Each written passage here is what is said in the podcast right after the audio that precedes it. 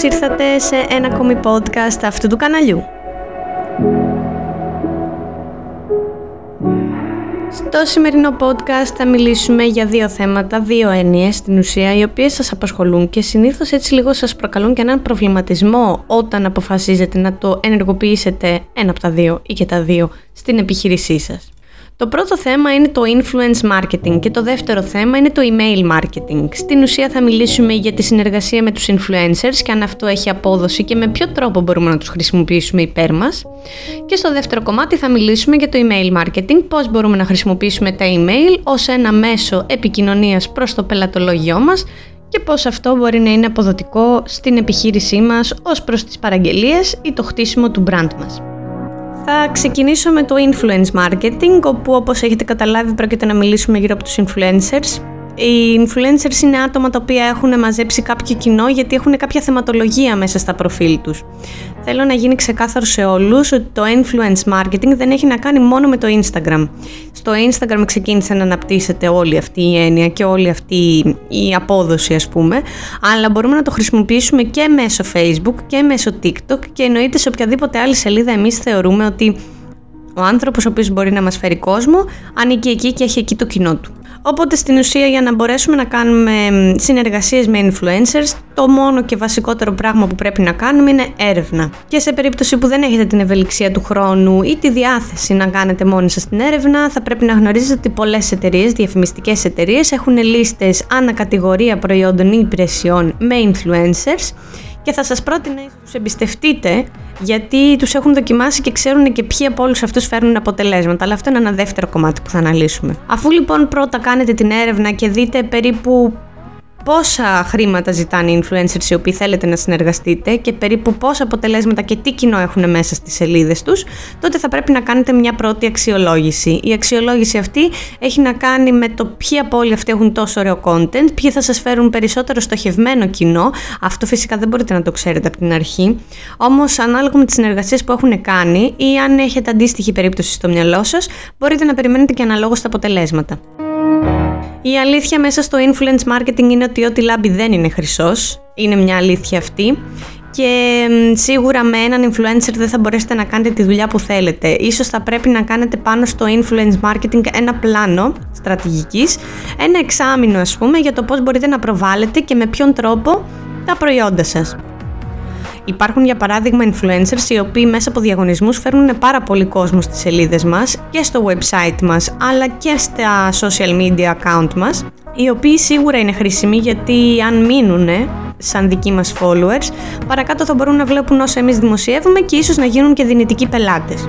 Και εννοείται ότι ο απότερος σκοπός της ενέργειας αυτής αυτός είναι, να μαζέψουμε όσο το δυνατόν περισσότερο κοινό μέσα στα social media, τα δικά μας social media, τις επιχείρησής μας και να μπορέσουμε να τους κάνουμε δυνητικούς πελάτες. Ωστόσο, είναι αρκετό να τρέξουμε με έναν influencer έναν διαγωνισμό το μήνα; Είναι αρκετό να παίζουμε με έναν influencer κάθε μήνα. Μήπως θα έπρεπε το influence marketing να το βάλουμε σαν μια στρατηγική προώθησης μέσα στην επιχείρησή μας; Η απάντηση είναι ναι.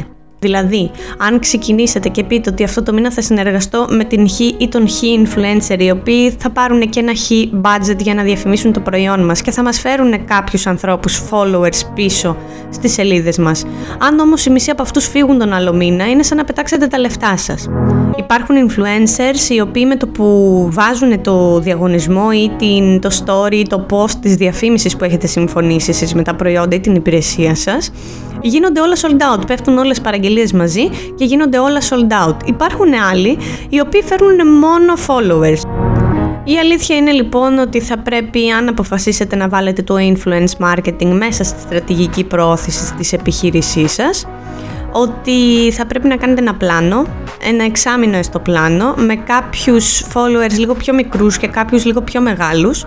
Θα πρέπει να στοχεύσετε στο ποιος θα διαφημίσει τι και με ποιον τρόπο, αν θα είναι post story ή διαγωνισμός, αν ε, οι διαγωνισμοί που σας ζητάνε είναι με χρηματικά ποσά ή δεν αφορούν το προϊόν σας.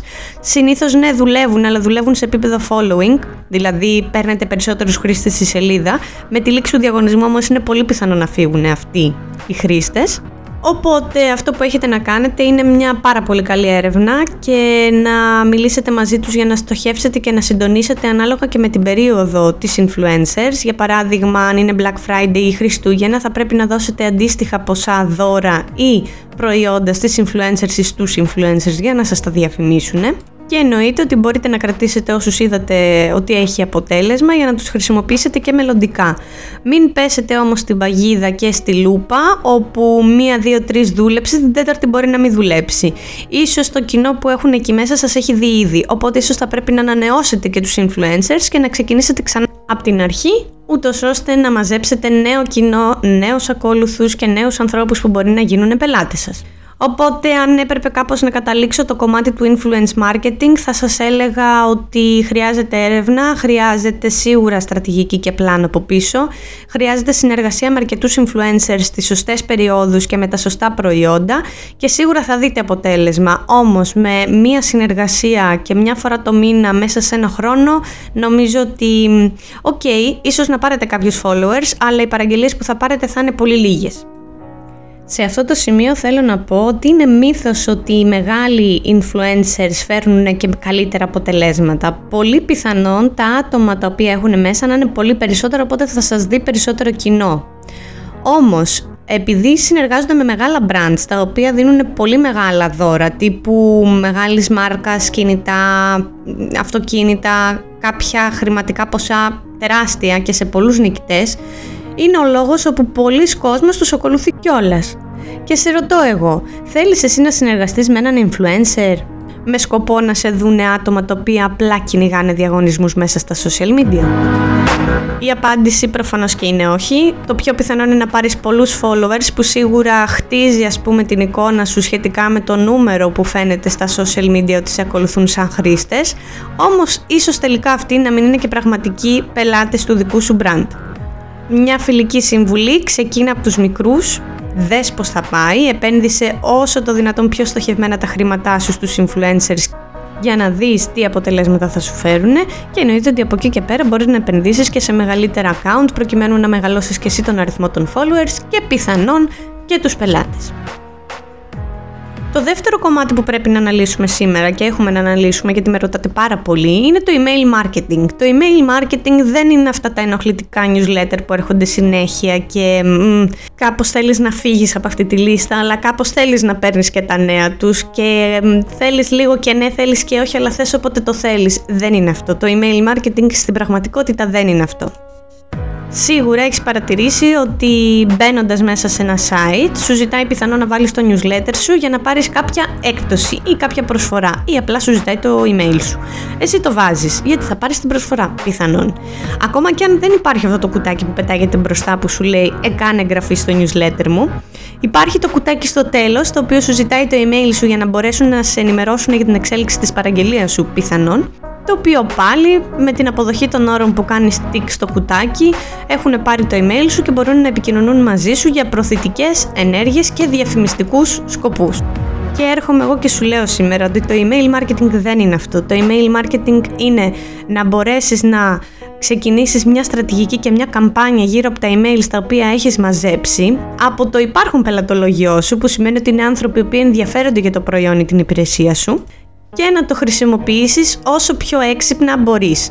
Αυτό σημαίνει πολλά. Αυτό σημαίνει ότι μπορείς να στείλεις ένα πολύ γενικευμένο newsletter, ίσως με κάποιες προσφορές, και να δεις τη συμπεριφορά των χρηστών. Δηλαδή, ποιοι από αυτούς ανοίξαν το newsletter σου, ποιοι από αυτούς που το ανοίξαν μπήκαν στη σελίδα τους και ποιοι ψωνίσανε κιόλας.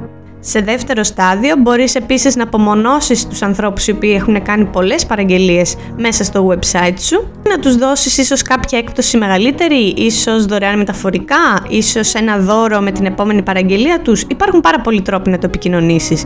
Αυτό μπορεί να γίνει μέσω email. Η αλήθεια είναι ότι οι χρήστες πλέον χρησιμοποιούν τα email τους πολύ περισσότερο από ό,τι παλαιότερα και για λόγους παραγγελιών και διαχείρισης αλλά και για λόγους δουλειάς. Τους έχει γίνει εύκολο πλέον το να χρησιμοποιούν τα email τους και έχουν κατανοήσει πλήρως τι μπορούν να κάνουν με τα ενημερωτικά email ή τα email τα οποία είναι πιο business ή corporate που τους ενδιαφέρουν περισσότερο.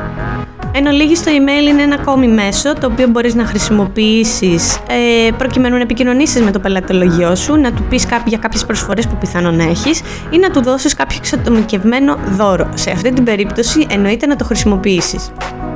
Για να είναι όμως ωφέλιμο και κερδοφόρο το email που θα στείλεις στους π.χ. 10.000 χρήστες που μπορεί να έχεις ενεργούς εκείνη την ώρα, θα πρέπει να είναι σωστά δομημένο και θα πρέπει να έχει μια προσφορά η οποία να αξίζει τον κόπο να ανοίξουν το email, αλλά και να αξίζει τον κόπο να μπουν μέσα στο site σου. Το βασικότερο πράγμα που έχεις να κάνεις για να το πετύχεις αυτό είναι να έχεις ένα πάρα πολύ πιασάρικο ας πούμε τίτλο στο email σου και το email σου να μην είναι πάρα πολύ φλίαρο, δηλαδή να είναι to the point όσα περιγράφεις μέσα, να αξίζει να το δει ο χρήστης και να συμφέρει το χρήστη να πάρει ίσως την προσφορά ή την έκπτωση ή αυτό που του διαφημίζεις. Υπάρχουν άλλοι δύο τρόποι να χρησιμοποιήσεις βέβαια το email εκτός από τα καθημερινά newsletter που λαμβάνουμε όλοι. Μπορείς να ορίσεις μέσα από το site σου κάποια links, κάποια προϊόντα που στην ουσία τους αλλάζεις το link. Τους οδηγείς τους χρήστες σε ένα άλλο περιβάλλον, το οποίο φαίνεται ίδιο με το website σου, αλλά δεν είναι στην πραγματικότητα και να τους λες ότι για παράδειγμα μία θήκη κινητού που κάνει 10 ευρώ αν μπεις μέσα από αυτό το newsletter, από αυτό το link θα την πάρεις με 8 ευρώ και όντως μπαίνοντας και πατώντας το link και μπαίνοντας στο site να τη δείχνει 8 ευρώ ενώ αν μπουν σαν χρήστες απλοί από την Google ας πούμε ή από κάποια διαφήμιση να τους το πετάει στα 10 ευρώ. Δυστυχώς δεν μπορώ να εμβαθύνω σε πολλά από αυτά τα πράγματα τώρα, γιατί αφορούν τεχνικές ορολογίες, οι οποίες θα μας πάρει 10 ώρες για να τις αναλύσουμε, αλλά εννοείται ότι μπορείτε να επικοινωνήσετε μαζί μας και να σας τα φτιάξουμε όλα αυτά και να σας τα εξηγήσουμε κιόλας. Και ο δεύτερος τρόπος που μπορείτε να χρησιμοποιήσετε τα email των χρηστών σας και ας πούμε το newsletter είναι στέλνοντάς τους email ενημερωτικό αποκλειστικά με το προϊόν που είδανε μέσα στο site σας αλλά για κάποιο λόγο το βάλανε στο καλάθι και δεν το παραγγείλανε δεν ολοκληρώσαν την αγορά τους και να τους στείλετε email είτε να τους πείτε ότι κάτι ξέχασαν στο καλάθι τους είτε να τους στείλετε email και να τους πείτε ότι το συγκεκριμένο προϊόν που έβλεπες που ήταν στο καλάθι σου και το έβαλες και δεν το ψώνισες έχει καλύτερη τιμή, έχει μειωθεί η τιμή του ή έχει έκπτωση. Αντιλαμβάνεστε λοιπόν ότι λίγο ή πολύ, αν χρησιμοποιήσετε τα newsletter κάπως έξυπνα και υπέρ των επιχειρήσεών σας, είναι πολύ πιθανόν οι πελάτες οι οποίοι ήδη σας έχουν δει να σας ξαναδούν και να ψωνίσουν τελικά από εσάς αν δεν το κάναν την πρώτη φορά ή αν το κάναν την πρώτη φορά να το κάνουν και μια δεύτερη. Μπορείτε εννοείται να συνδυάσετε το influence marketing με το newsletter marketing. Τι θέλω να πω με αυτό; Αντί η προώθηση μέσω influencers που θα επιλέξετε να κάνετε μέσω της στρατηγικής που θα φτιάξετε να είναι μπες εδώ και ψώνισε, μπορείτε εκτός από το μπες εδώ και ψώνισε να παροτρύνετε τους νέους χρήστες που μπαίνουν μέσα στο website σας να αφήνουν και το email τους. Αυτό για να το πετύχετε μπορείτε να το κάνετε με δύο τρόπους. Ο ένας τρόπος είναι να κάνουν παραγγελία, οπότε κατά την ολοκλήρωση της παραγγελίας να αποδεχτούν τους όρους και να πάρετε το email τους. Και ο δεύτερος τρόπος είναι μπαίνοντας στο site να χρησιμοποιήσετε κάποιο τυράκι, κάποιον εκπτωτικό κωδικό ή μια έκπτωση στην επόμενη ή στην ίδια υπάρχουσα παραγγελία, ούτως ώστε να πάρετε το email του χρήστη. Αφού λοιπόν μαζέψετε όλα αυτά τα emails που θα πάρετε από τους νέους χρήστες που θα μπουν μέσα, μπορείτε να τα κάνετε μία σούμα, μία ομάδα ας πούμε και να τους στείλετε ένα newsletter ότι σε ευχαριστούμε πάρα πολύ που ήρθες στο website μας από τον Hipsy Influencer και γι' αυτό το λόγο σου κάνουμε έκπτωση 5, 10, 20% στην επόμενη παραγγελία σου. Και με αυτόν τον τρόπο, στην ουσία, όλους τους νέους χρήστες οι οποίοι ήρθαν είτε από έναν διαγωνισμό είτε από ένα post κάποιου influencer που έχει κάποιο συγκεκριμένο κοινό, τους κάνετε δικούς σας πελάτες. Έχετε ξεκινήσει ήδη την επικοινωνία μαζί τους μέσω newsletter και εφόσον μείνουν στα δικά σας social media, σας βλέπουν και στα δικά σας social media. Το αποτέλεσμα των δύο προηγούμενων ενεργειών που ανέφερα είναι να μαζέψετε νέο κοινό, το οποίο κοινό πιθανόν θα γίνει δικό σας πελατολόγιο και από το δικό σας πελατολόγιο θα αναπτύξετε την επιχείρησή σας. Αν αυτά τα βήματα τα κάνετε σταθερά και ακολουθείτε πιστά το media plan που φτιάχνετε από πίσω για να μπορείτε να τρέξετε σωστά το influence marketing και το newsletter marketing, πιστέψτε με τα αποτελέσματα που θα έρθουν θα είναι πάρα πολύ θετικά. Και για να μην παρεξηγηθώ, αυτοί οι δύο τρόποι που προανέφερα είναι δύο διαφορετικοί τρόποι μέσα στο digital marketing που μπορούμε να προωθήσουμε την επιχείρησή μας λίγο καλύτερα. Σας ανέλησα λίγο περισσότερο το influence και το newsletter αναφορικά με το πώς δουλεύουν και το πώς μπορείτε να τα χρησιμοποιήσετε. Αλλά εννοείται ότι δεν ξεχνάμε και τους σωστούς και βασικούς τρόπους στους οποίους χρησιμοποιούμε το digital marketing για την προώθηση της επιχείρησής μας. Είναι δύο βηματάκια τα οποία είναι συμπληρωματικά και μπορείτε εννοείται να τα προσθέσετε στο digital media plan που φτιάχνετε για την επιχείρησή σας.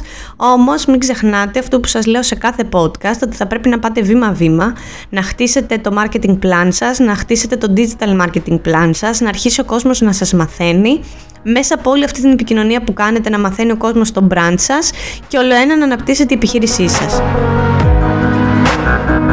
Αυτό ήταν το σημερινό podcast. Ελπίζω να σας έλυσα τις απορίες γύρω από το influence marketing και το newsletter marketing και ελπίζω να σας φάνηκαν πάρα πολύ χρήσιμα αυτά που σας είπα και λίγο λίγο να το εντάξετε στη στρατηγική σας. Εννοείται ότι εμείς είμαστε εδώ για να ακούσουμε κάθε σας απορία και να επικοινωνήσετε μαζί μας για να αναλάβουμε οποιαδήποτε στρατηγική γύρω από την επιχείρησή σας. Μέχρι τότε, εμείς συνεχίζουμε να είμαστε on air. Έρχονται και άλλα καινούργια podcast με θεματολογία γύρω από το digital marketing αλλά και το marketing γενικά.